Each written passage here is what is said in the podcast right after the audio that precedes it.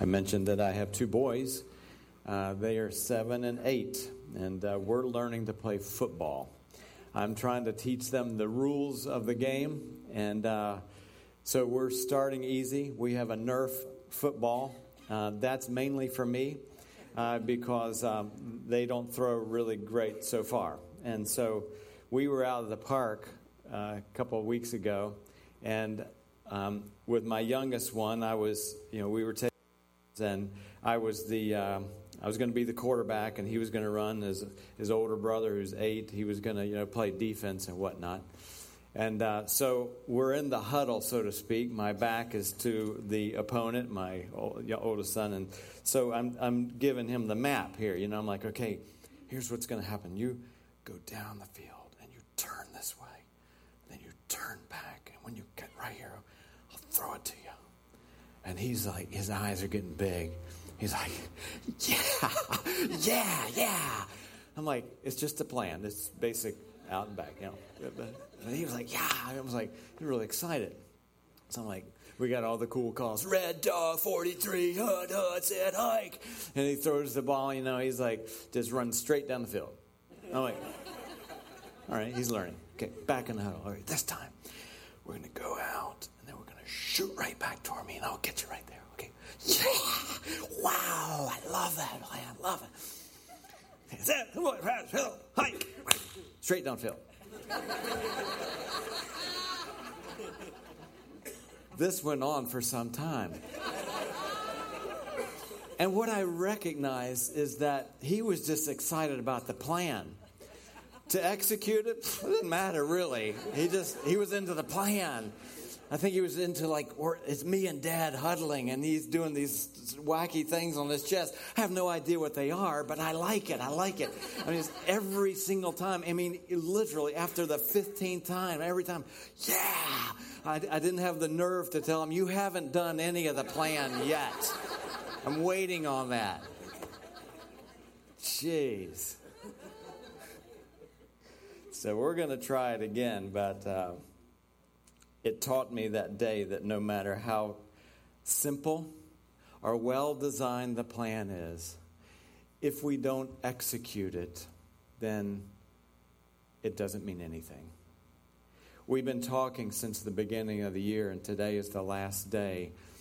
Sometimes when I think when we get to the end of a long collection, everybody's like, oh, good, it's the last one. we start, by the way, next week. Um, an interesting, this is uh, maybe some of you follow the church year. Um, there are different times of the year. Uh, this is the, the period as we march toward Easter, which is on April the 8th, I believe, this year. Uh, some churches follow the calendar strictly. It's a season called Lent.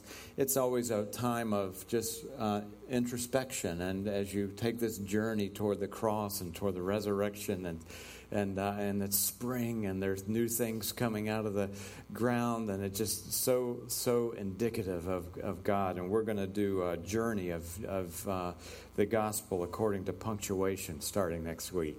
Today we um, we we end this series, this collection of conversations that we have had, and I'm I'm thinking as we end this, I was thinking about my son playing football and thinking about the different levels of football, you know that, that when you move up in the leagues, like when you play high school, the plays are more complicated than they were in the little league football, or is that what they call it, little league pee wee football? Okay, whatever. Um, yeah, keep it to yourself. And um, so, and then the execution of those plays become more complex. And then you move to college, and then they, you know, they're throwing the ball out and loo, and I know they probably don't call it loop de loo in the huddle. Okay, guys, let's do that loop de loo on three. And I'm, I'm not thinking that's what they say, but anyway, when I see it, it looks like a loop de loo. And so, any rate, um, I'm not invited to a lot of football parties. It's weird. I'm trying to figure it out, but um, so any rate, then you know, then you move into the uh, the pro level, and then now you got the macho announcers, you know, and then the play has already taken place, and they run it back, and they draw those circles and the arrows, and nowadays they're like, and see, you know, the, the quarterback is like, uh, uh, uh, uh, and you know, and they're running the film back and forth. I'm starting to get car sick. I'm like, can we just see the play again without all this stuff? But it gets complicated, and the, the offensive line is moving this way, and there's something going this way, and the plan at that pro level is very challenging.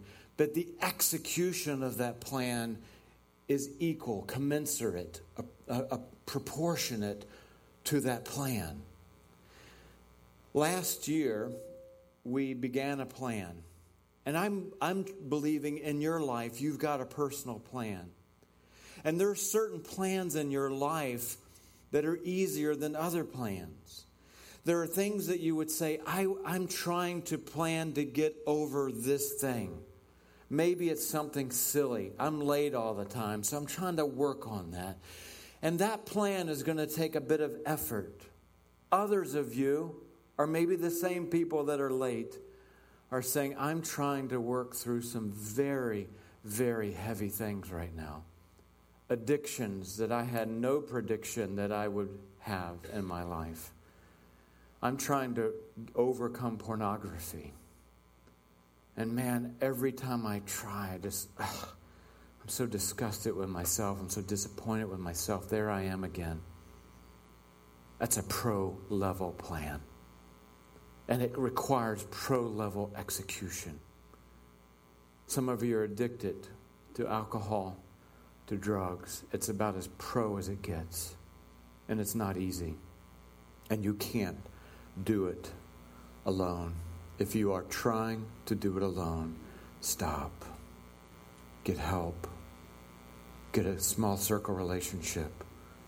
Get someone close to you. A game is not won by itself.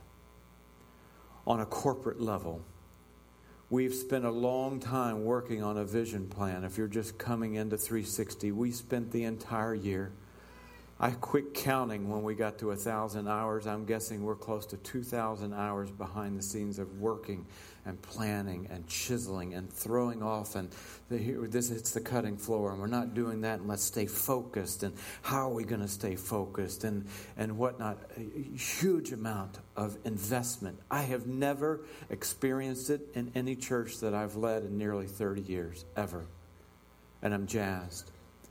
Uh, over a year ago, year and a half ago, we met um, a man named Will Mancini. I've shared his name with you. He wrote a book called Church Unique. He wrote, he's written many books.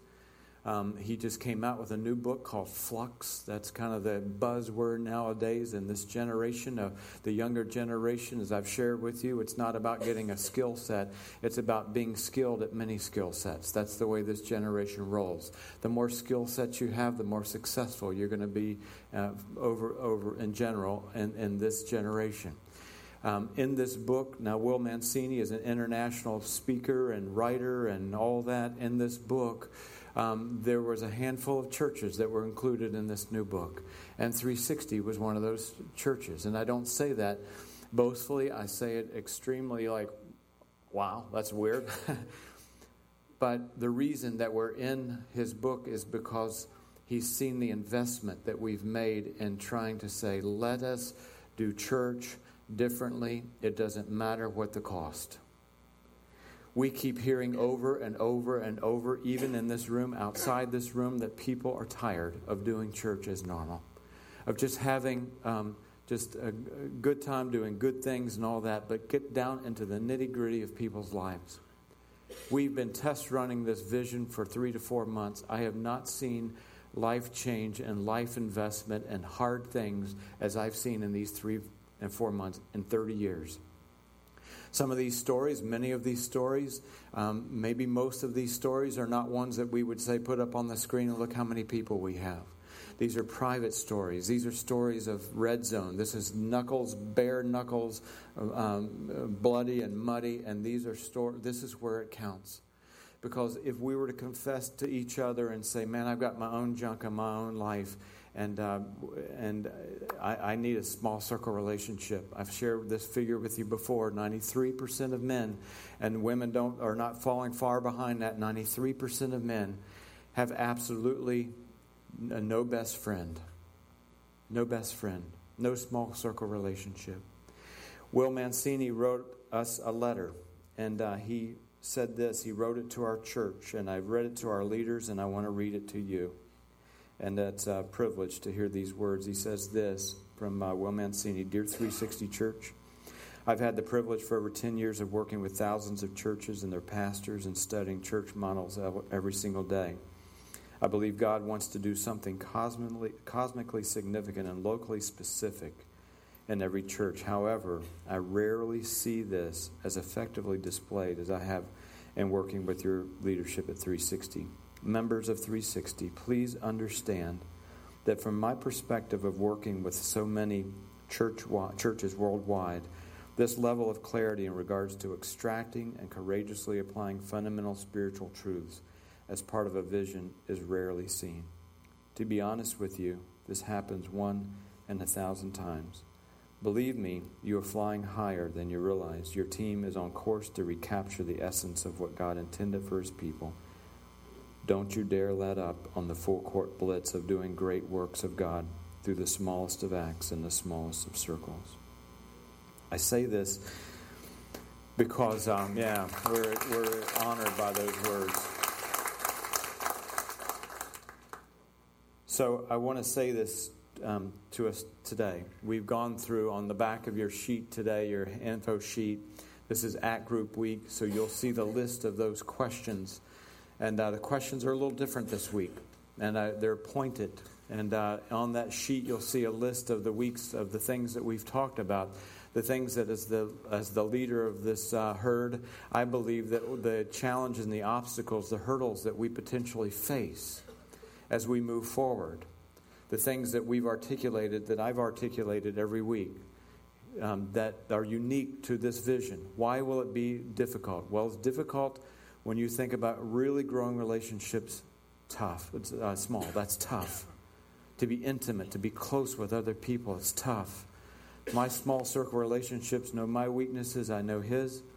And uh, there's sometimes we fuss and feud. I don't fuss and feud with most of you because we're not small circle enough. But in that small circle, it gets, it gets uh, challenging.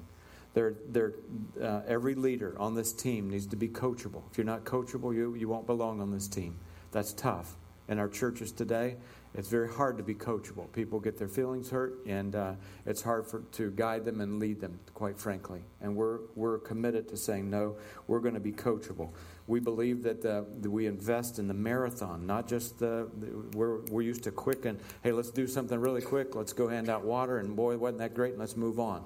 We're, we're done with that. We're into marathon investment investing in lives, the same lives, over and over and over and over and over until we see Christ victorious, until the gospel is presented and we see life change. It's no longer just about being nice.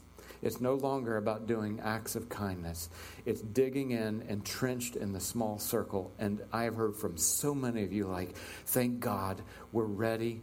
We waited for this. Let's go. And um, I'm just I'm, I'm thrilled. We're, um, we're uh, determined to lose ourselves. We're determined to um, be simple and not be complex. All these things. And last week we talked about being authentic, that if we're going to do it out there, by golly, we better be doing it uh, here. All of these things. I, I've taken you through this whole route because we're ending today. And this wonderful letter and this wonderful, these wonderful words by a guy like Will Mancini, who I incredibly respect, are nothing unless we execute. It's nothing unless we execute. We know that, right? Come up here, go back here, do a loop de loop, come over here, back it up, throw it to me, I'll throw it to you, kick it behind the leg, and then go. But if we can't execute, it doesn't mean anything, right? I mean, the Colts are, who won the Super Bowl? Um, who? Giants. Of course they did. Uh, Doesn't matter what grand play they, if they couldn't execute and carry it out, it actually means nothing. And sometimes, you know how it is. You can have a great plan. A guy like me can get up, tell you this wonderful plan, read all these wonderful words, and it just sounds great, but it never happens. Oh God, please don't let that take place. I beg God for that. I don't know what you beg God for, but you know, I sit in a chair where I see a, a lot and a lot of different angles in, in our church. I beg God that we won't be a fake, that we won't say we're going to do this great plan and we, we, we just don't do it. Because, you know, it is um, it is easy to talk about. I've hung in circles before. I read blogs, and there they are. The you know the guys that will say, "Here's what's wrong with the church," and there's a million things, and they're all right and all that. But I'll tell you who changes the world. It's a guy like Dave who's in the kitchen on his birthday, just in the trenches, saying, "Hey, I'll serve." It's a person like Diane who's at one of our in our, one of our leadership boards, and when I come in on Sunday morning, she's on her knees not praying, but scrubbing porcelain. Over the years, I've heard all the highfalutin philosophy I need to hear about what's wrong with the church. It's time to put a few calluses on our hands, grab a shovel, and start digging dirt. It's not easy. It's, it's all about saying, let's do the plan. Let's quit talking about what's wrong with the church. I could give you 10 things that are wrong with 360. I could right now. It starts right here. Here, I'm, I'm one on the list. Number one, I'm a moron. I've told you that. Get over it. One day I'm going to screw it up. Okay, put that one in your calendar. It's not about that. It's not about finding out what's wrong. It's about getting done, getting the plan done. It's not even talking about it. Sometimes there's these plans and we lower the bar. And if we lower the bar, here's what's going to happen. We were at my, uh, my uh, wife's grandmother's house in San Diego a few years ago, and she had this plaque out on a bird bath. And the plaque, it uh, looked like this. Can we bring a picture up? It says, On this site in 1897, nothing happened. I like that. So, you know, we could have at this location at 5250 McIntosh Road, nothing happened. Oh, God forbid that that would be our plaque. Had a wonderful plan. Everybody was really geared to go. But somehow we didn't do it. So if you're committed, and over the course of these last two months, I have sensed your commitment, I've heard your commitment, then hear the words of God in Ecclesiastes chapter 5 and verse 5 it is better that you should not vow than that you should vow and not pay. God is saying, look, if you speak up, pay up. In, John chapter 13, Jesus said these words Hey, if you know these things, blessed are you if you do them. You know, I'm thinking of the, the, this phrase, do hard things. You know, the hardest thing about that phrase is not the hard things, it's the word do. I know plenty of hard things and I know that they're hard, but I don't necessarily do them, so that doesn't really who cares if they're hard or not, right? It's that two little that two letter word do that makes all the difference in the word world. In Romans chapter 2 and verse 13, for it is those who hear not uh, sorry, for it is not those who hear the law who are righteous in God's sight, but it is those who obey, those who do it who will be declared righteous. In other words, these patterns that God is giving us to say, look, if you're going to, to say it, you do it. If you plan it, make it happen. Jesus said, look, if, if you say you're going to build a tower, build it because you'll look ridiculous if you don't. So today, as we end this collection, I want to give you two pictures because you know my point of view that this, the scriptures are a picture book. They give to us clear images of how we uh, um, should live, and, and even corporately, personally. I believe that, um, that there are mysteries in here that we won't understand, but there are plenty of clear pictures that God put on our level that we can get and we can understand. We're going to hover today in Joshua chapter 17. If you brought your uh, Bible with you, which I encourage you to do, by the way, it's always good to underline and write and, and uh, keep memos and and uh, whatnot. I, look back through my Bible and I see my notes. I'm like, oh yeah, that was that was good. So I, I, I invite you to bring one if you have one uh, at home. Um, let me give you a little backdrop to what's happening here in Joshua 17, and it's going to be a picture for us of a plan, but what it required, what it takes to carry out a plan but also what gets in the way of a great plan. Because if we're going to move ahead in 2012 and accomplish this plan, then we have to look at each other and say, okay, be aware that these are the things that are going to come to us to hold us up. And if we're aware and if we think in a strategic way, understanding how the enemy works, understand how we work, our own weaknesses work, if we're ahead of that preemptively, we'll have a better chance of accomplishing the plan. As you know, Moses led three million people through the wilderness. Their goal, their objective, was to move into the promised land. Moses did not make that trip to its completion.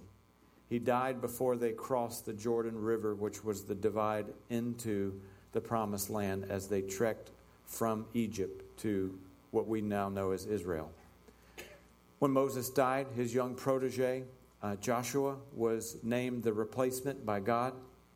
And then when you get into the book of Joshua, this is the experiences, the, the recordings of what happened when Joshua took the reins. He crossed over the Jordan River, as miraculous as the Red Sea, by the way.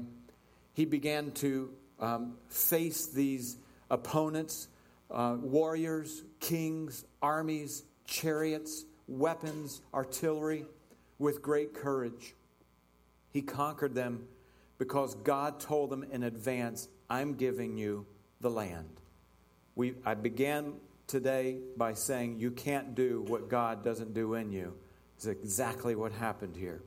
Joshua moved into this territory. He won every single battle that he and his armies faced because God. Not because he was a great strategist, a great warrior. He was all those things, but because God said in advance, I'm going to give it to you. And he did after Joshua conquered all these lands through God working through him, now it was time to divvy up the land and, and the nation or the people of Israel. There were 12 tribes, as you might remember. One of them, the Levites, who were the priests, they didn't get any uh, possession of land because they served God and they lived uh, as such, and they were not going to get a, any plots of land. So, are you with me so far? Now it comes time to divvy up the land. And so he's going, Joshua is going through and saying, okay, um, tribe of Judah, you get this territory. Here's your map. Here's your state. Go to it. Have a great life. Set up shop there. And he did that with all the, um, the tribes. You're going to see the tribe or the people of Joseph mentioned in this passage. In some counts, they were the biggest, largest clan or tribe in the whole deal. There were clans within the tribes. Here we go, it's getting complicated. Um, it's like living in New York. There's boroughs and whatnot, so we'll keep it simple. You'll see uh, the names um, Manasseh and Ephraim, all part of the people of Joseph. We're, we're on the same level. Here we go. Beginning in verse 14 in Joshua 17. The people of Joseph said to Joshua, Why have you given us only one allotment? and one portion for an inheritance. We are, and this is how they characterize themselves, a numerous people. We're bigger than the others. It's if you have siblings, if your parents have siblings, you'll know that it's always how come he got one more french fry than I got. This is it right here. This is the french fry move. We are a numerous people and the Lord has blessed us abundantly. In other words, they're saying, We're so big, how come we only got one chunk of land? to Joshua. There's trouble in the camp. Joshua answers them, I think, smart alecly. Is that a word? In a smart aleck way. He said, Well, if you are so numerous, and if the hill country of Ephraim is too small for you, go up into the forest and clear land, here it is, for yourselves there in the land of the Perizzites and the Rephaites, who, by the way, were giants. The Rephaite means long necked. They were, they were bigger and huger. They were New York giant linebackers. This is who these guys were. So when you look at this, I'm like, there's the first clue of a plan. So here's what we're going to do. We're going to cross the Jordan. We're going to uh, conquer armies and all that. God's going to give us the land. We're going to come back together. And then God is going to tell us where each person is going to live and whatnot. And now you have the biggest tribe and the whole thing going, mm I don't like it. I don't, I don't, I don't, I don't think this is going to happen. In fact, I think our, our uh, property is a little too small, and I know there's some trees up there. And what they were getting at is Joshua, I'm going to ask you to clear the trees. You can read between the lines because Joshua is saying, Look, if you guys are so numerous, you, you want you yourselves put the plan into action, pick up an axe, develop a little callus, and go clear some land. One of the greatest downfalls of a plan, and we know this in church, you probably know it in work, you know it wherever you live in the neighborhood. I'm like this in my neighborhood. Like with the association, I'm going to let somebody else do it, right? I don't go to association meetings. They're pretty mean, uh, but you know how that can go. Uh, but, you know, whoever is keeping track of the gate and all the plants and how low the trees are and what the speed limit's going to be and how many kids can swim in our pool, at, you know, at the deal and all, all those things, I'll let them do it. When it comes to the body of Christ, there is no, I'll let someone else do it. If the plan is going to work, there's no none of us that can say, you know, I'm loving this thing. I this the growing relationship small. I can't wait to see how y'all do it. Y'all's a southern word, by the way. I, I, I just I can't wait to see how that works for you. And God uses these two words. No, you yourselves get in the action and get in the plan. Our first downfall, I promise you, will be that we our expectation that someone else will get in an act group. Someone else will grow relationship small. Secondly here watch what happens. The people in verse 7 or 16 in joshua 17 the people of joshua joseph replied back to this the hill country is not enough for us. And by the way all the canaanites who live in the plain they have chariots that are fitted with iron, both those in Bethshan and its settlements and those in the valley of Jezreel. Now, wait a minute. Don't forget the context.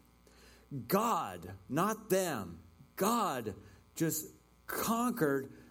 I, I, forget, I think it's 18 kings. Don't hold me to that. But just king after king after king after territory after one thing after the next. They must have been blown away by what God had done as they crossed into the Jordan. And now they're saying, mm, they've got some chariots, and it makes us a little afraid. The second thing I believe that will hold us up is not only that let somebody else do it mentality, but fear. Like, oh, gee, I know it. I understand it. I get it. Believe it or not, I'm an introvert on the scale. I'm not an extrovert. It would seem that way when I get up and talk, but I'm more of an introvert. And so coming into an act group, a small circle of people, is not the easiest thing for me to do. It has been the best thing for me to do. For some of you saying, oh, gee, I need to move into a group, ah, I'd rather jump off my roof than do that. I get it. I get it. If I weren't wired the way I'm wired, I, I'd, I would scratch my head and not understand. Over the past six months, I believe that we've said, and I've said to you, here's why it's important.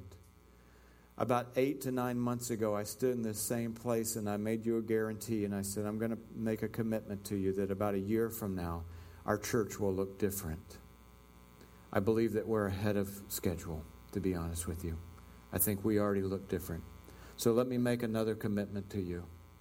Some of you are saying, I get, I get the concept, I understand the why of small circle. I just don't know how. I just don't know exactly how that all rolls out. And, and uh, so let me make this commitment. By the end of the year, you will know how. We uh, started our first film shooting on iGod. Uh, that's our one to one track. We filmed last week. Uh, we had a crew of Four, it's going to be the nuts and bolts of what we're doing and add an entirely different, new dimension to what to what's going on here at 360. I am so excited. I'm coming out of my skin. I know it doesn't look like it, but I actually am. And here's why.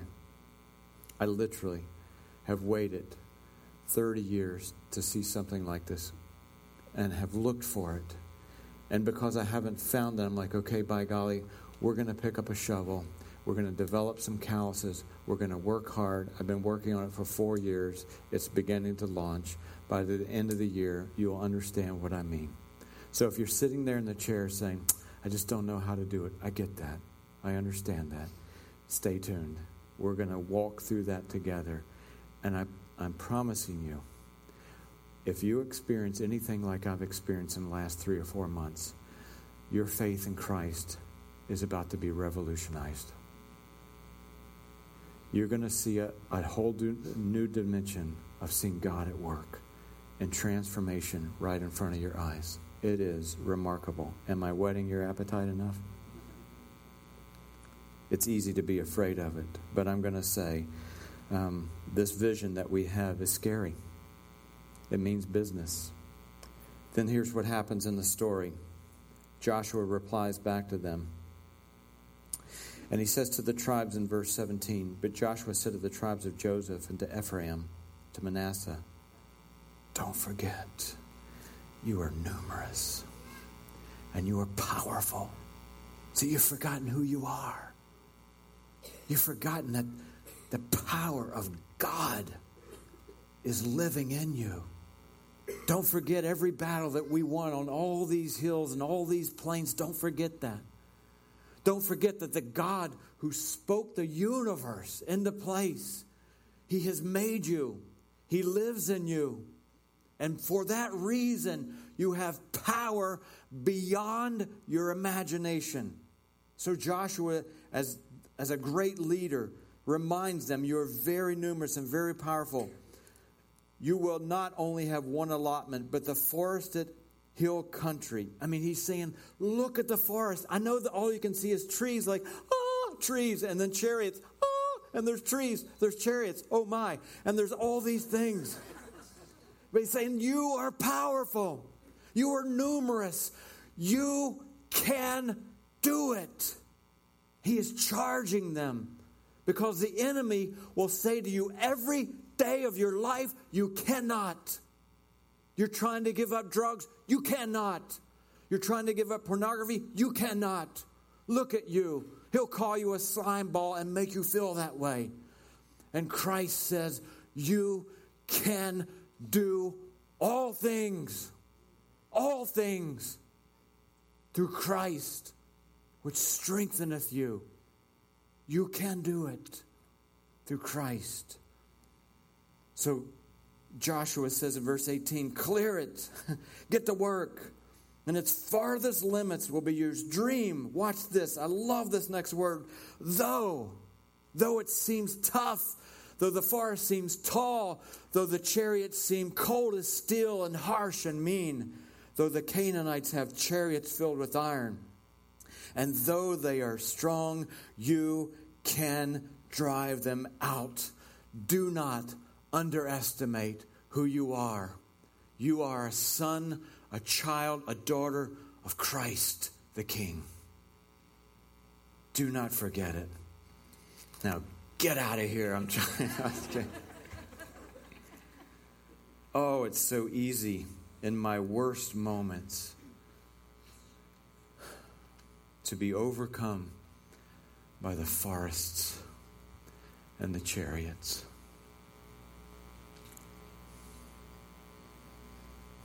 Those who said, You're going to plant a church? Why? You got a good job. What are you going to do for medical insurance? Ooh, that's a chariot. you got two kids. Discipleship, you're going to do what? Well, the answer is it's not going to be me. It's going to be Christ in me. Don't forget who you are. A few chapters before this, a second picture. Not a group of people coming up with reasons why they couldn't accomplish the plan, but a man that made plans happen. You may recognize his name. His name was Caleb many years ago. In fact, to be, uh, to be exact, 45 years before this happened, Caleb was a 40 year old man. He was commissioned by Moses to go into this promised land as a spy before they conquered it. He sent 12, Moses sent 12 people.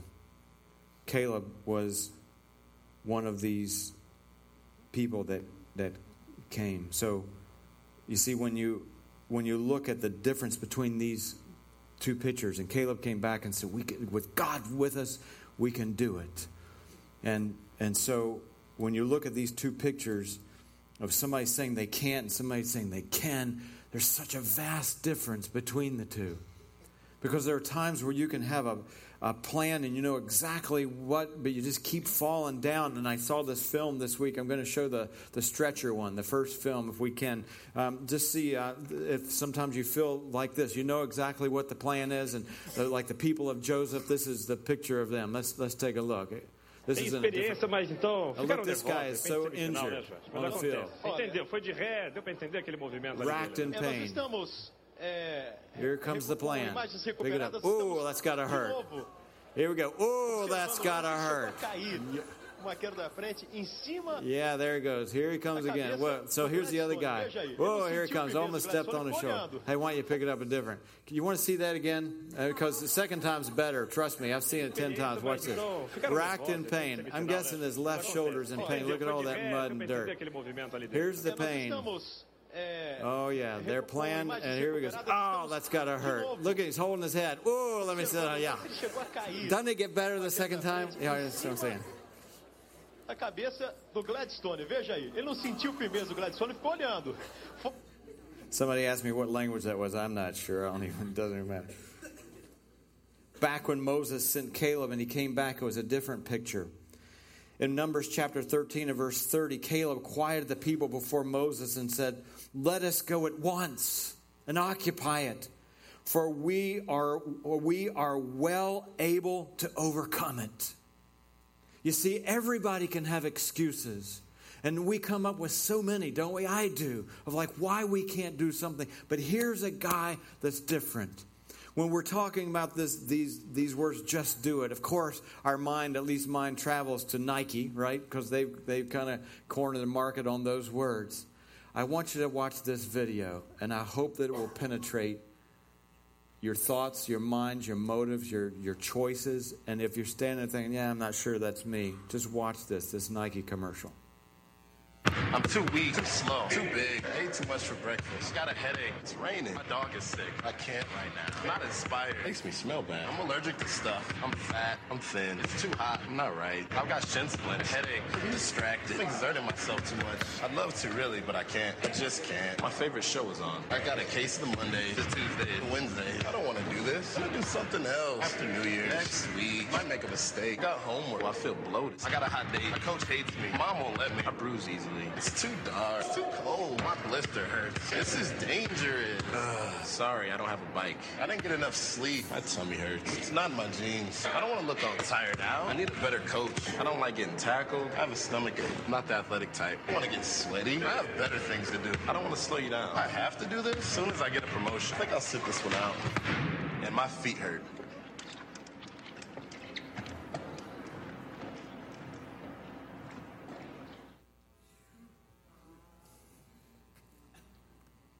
You get the picture? I was reading an article this week, by the way. Uh, Yusef Narkanesev, I'm not sure I'm saying his last name wrong, Christian pastor in Iran.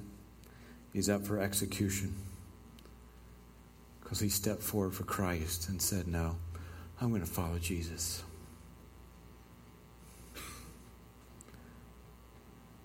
Sometimes I don't think we understand what it really means when I say hard things.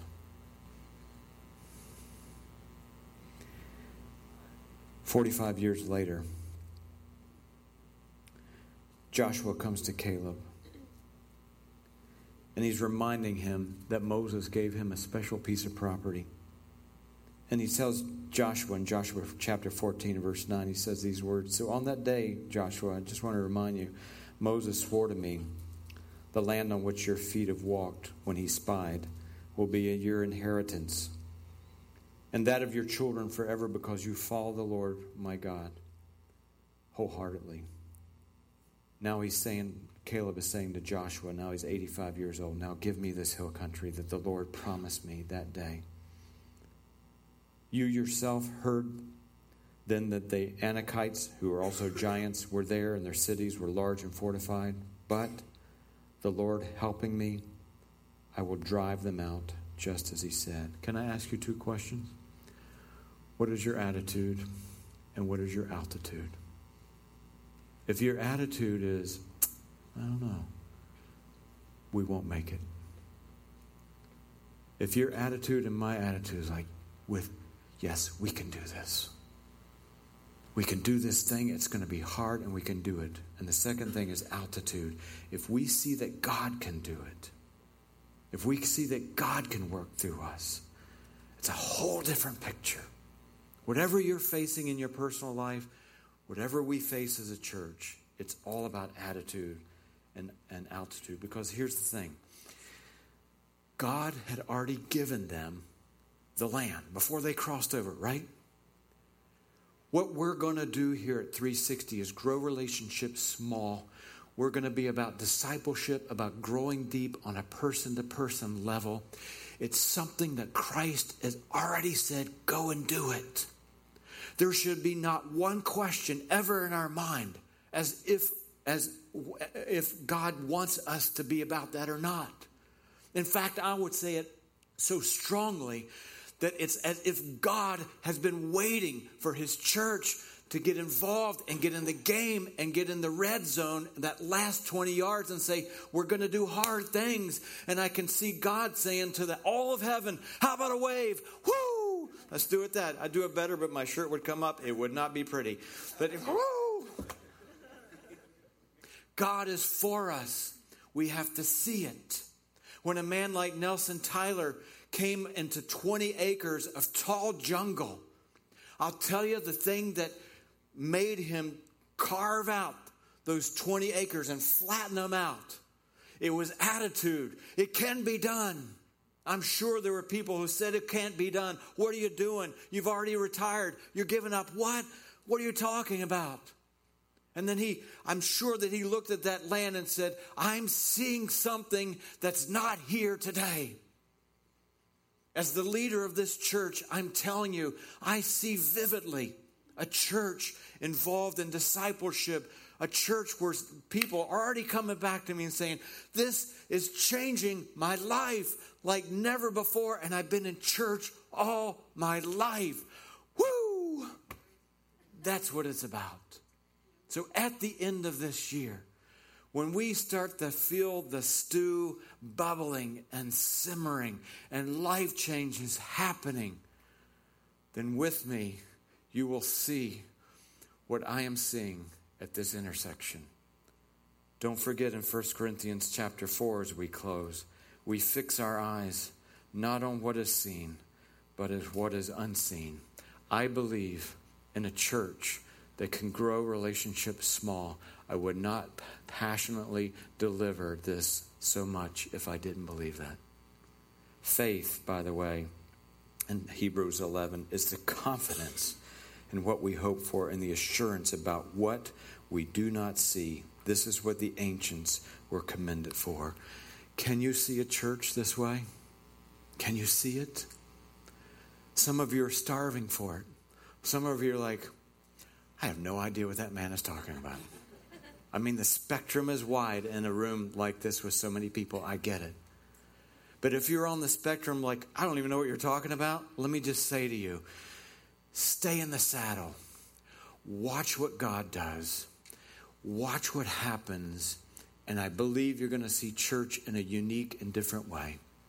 For those of you that are hungry for it, I'll just say this we're almost getting ready to step into a new dimension that I believe that you've waited for.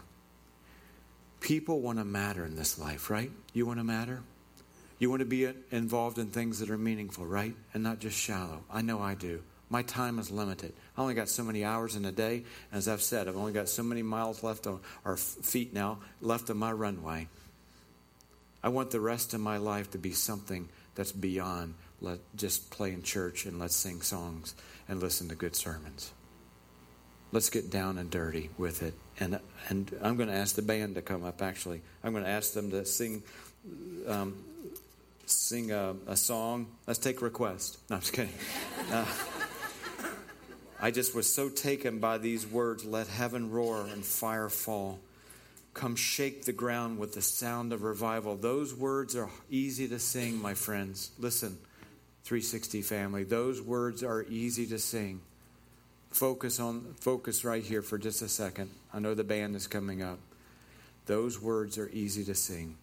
Let fire fall. Let revival come. It does not come without calluses. It doesn't. The red zone is not easy. And I've never been in a church that said, I agree to the red zone. I'm feeling from you that you've said, I agree to the red zone. I want it to be different. Would you stand with me through this song? Let's commit as we end this, this collection. Let's just say, God, I, I'm in. I'm not going to put it on somebody else. I'm not going to say somebody else do it. I'm in. Let let your fire fall on me, and um, and let revival start and shake the earth, God.